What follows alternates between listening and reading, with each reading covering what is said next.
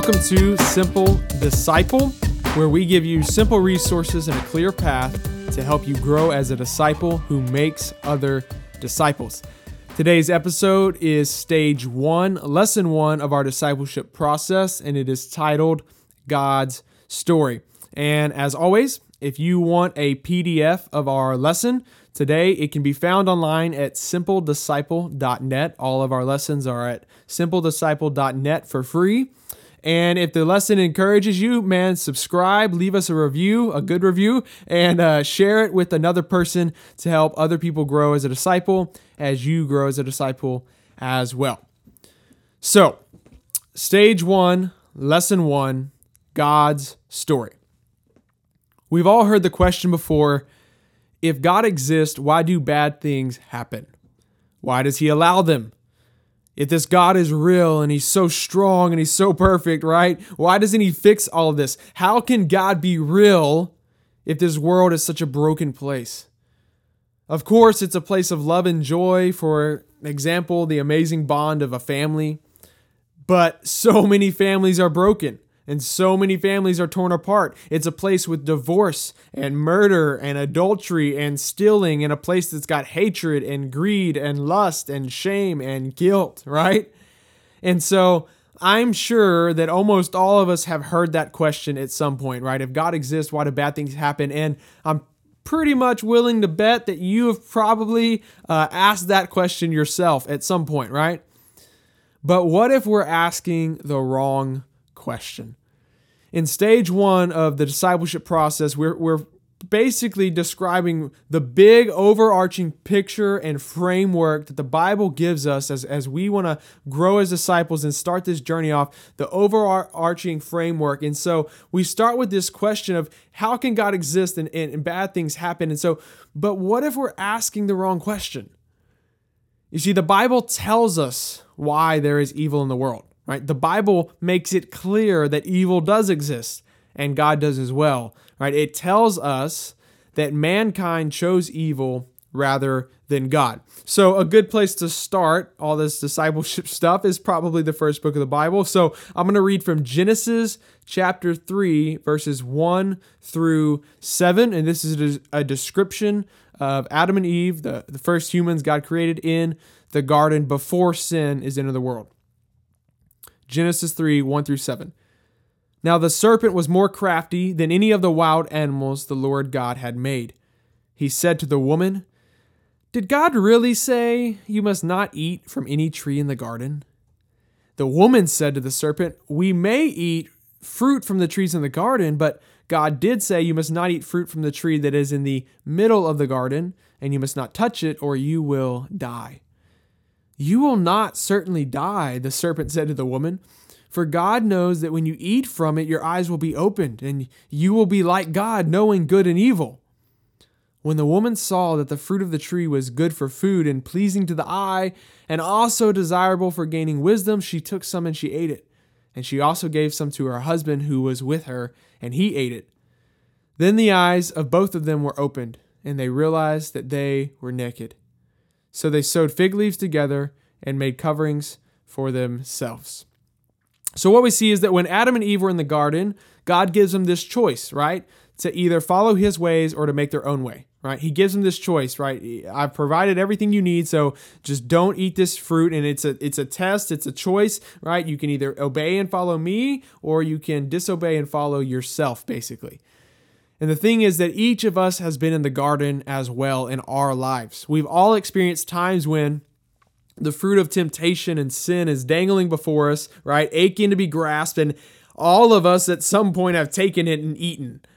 We have all at some point in our lives chosen ourselves over God, our own desires over His, right? And that is why evil exists. Our desire to follow ourselves, right? I make the choices.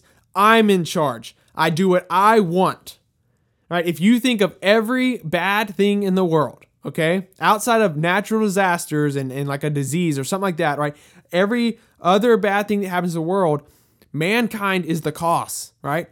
Someone following his or her own selfish desire. Greed, lust, rape, adultery, pornography, hate, murder, slavery, racism. guess what they all have in common? they all stem from humanity, from a human being being selfish right? That's where they all come from. And and this is broader but when you look at genesis when we talk about those natural disasters in the world the, the storms or disease or things like that the Bible even says that it's because of sin that all of creation, not just humanity, but all of creation is corrupted. Right? God didn't intend for it to be this way. And, and if you look at the end of the Bible, Revelation, it's not going to be that way. We're not going to have all that all that bad stuff, right? There's no no more of that. And so God didn't create it like that, and He's not leading us to something like that. But because of sin, it has broken God's creation. And more than anything, it has broken us. So the question is not why does evil exist if God is real? Right? That's answered in the Bible.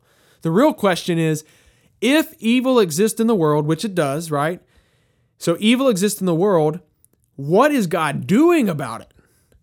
Right? If there's this great, holy, perfect, loving God, he's got to do something about it, right? So evil exists in the world. What is God doing about it? And that is where God's story takes off. That is where the stage is set, right? That's how the whole beginning of the Bible sets it off. God's beloved creation has now been corrupted. But rather than abandoning us, God has promised to restore and redeem creation, starting with the source, the thing that made it all go wrong in the first place, our sin. So I want to talk about sin for a second. And I ask the question how would you define sin? Right? Thinking yourself, how would you define sin? Sin literally means to miss the mark, like an archer missing his target, right? And and I, I asked the question, right? Why would God label certain things to be sin and others to not be sin, right? Often we think of God as some tyrant, right? This guy in the sky who just wants to hit people with lightning bolts, right? He doesn't want anyone to have fun. He just gives rules for people to follow because he wants them to be slaves, right? That's often what people think of God, but I would say that is a wrong view of God and sin, right?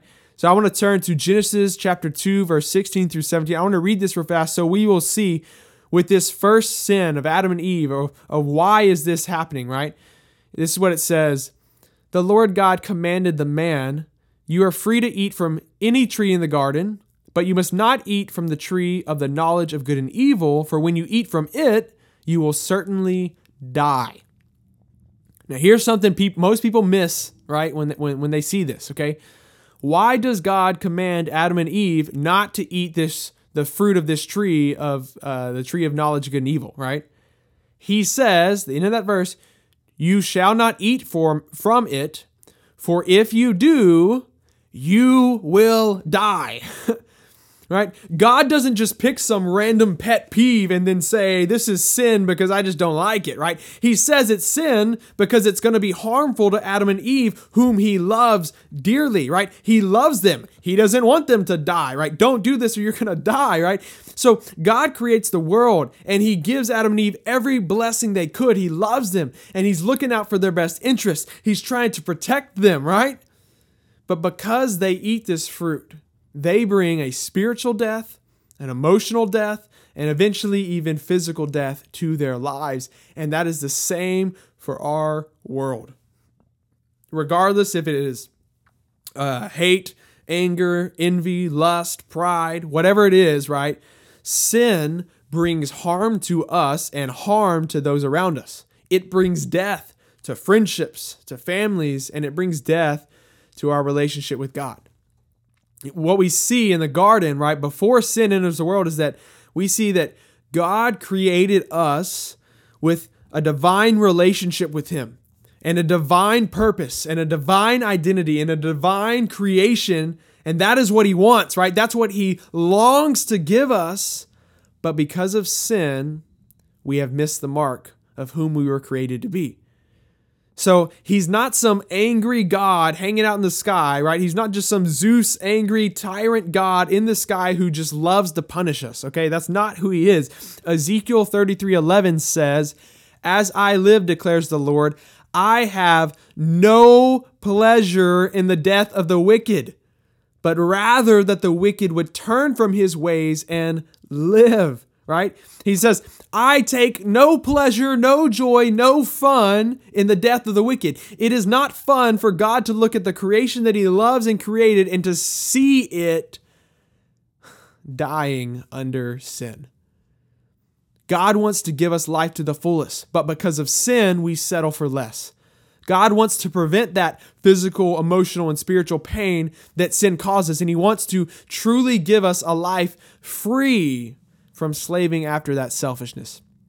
So we we shouldn't think of God's ways as chains or burdens on our lives, but rather God's ways propel us to be greater than we can on our own. Now put it this way.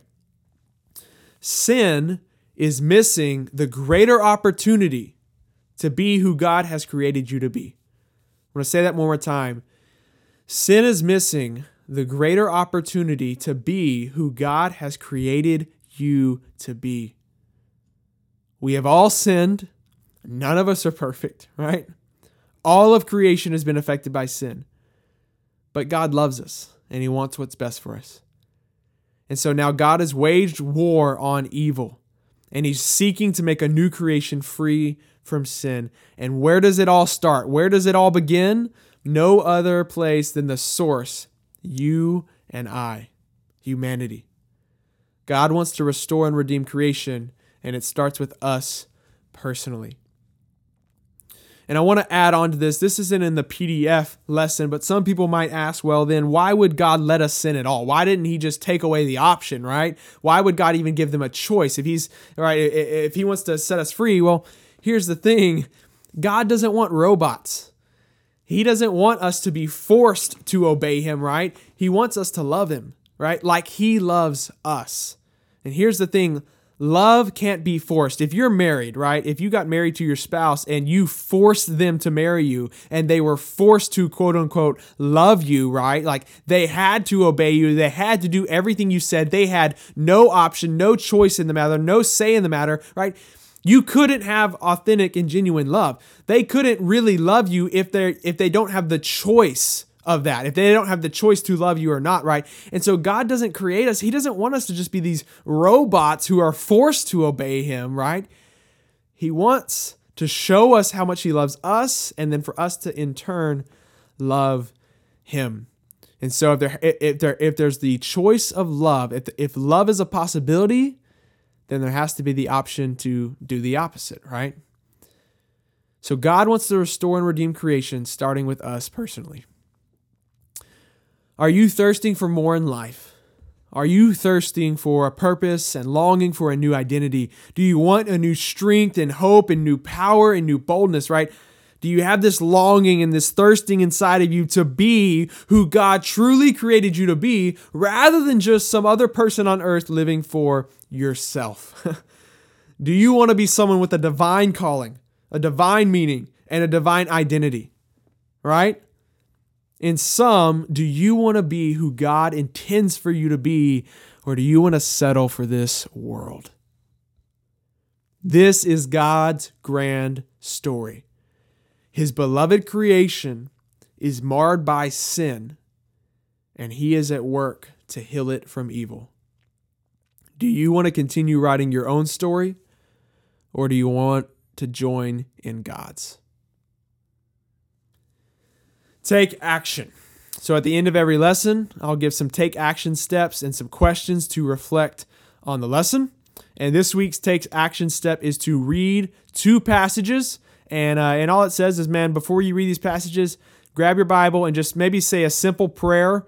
Uh, say, hey, God, if you've never prayed before, right? Just say, hey, God, I'm about to read this. Help me learn more about you and how you're at work, right? And so the two passages you should read this week or take action or read today Revelation chapter 21, verses 1 through 4, and Second Corinthians chapter 5, verse 17 and then ask yourself these questions. So, if you're doing this by yourself, reflect on these questions, or if you're doing it with uh, another person or other people, ask one another these questions. Number one, when we really think about it, where does evil come from? When we really think about it, where does evil come from? Number two, why do you think that God labels certain things sin? why do you think God labels certain things as sin? Number three, what are some effects of sin in the world and that you've seen in your own life? Number three, what are some effects of sin in the world and that you have seen in your own life?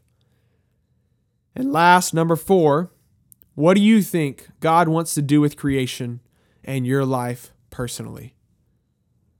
What do you think God wants to do with creation and your life personally?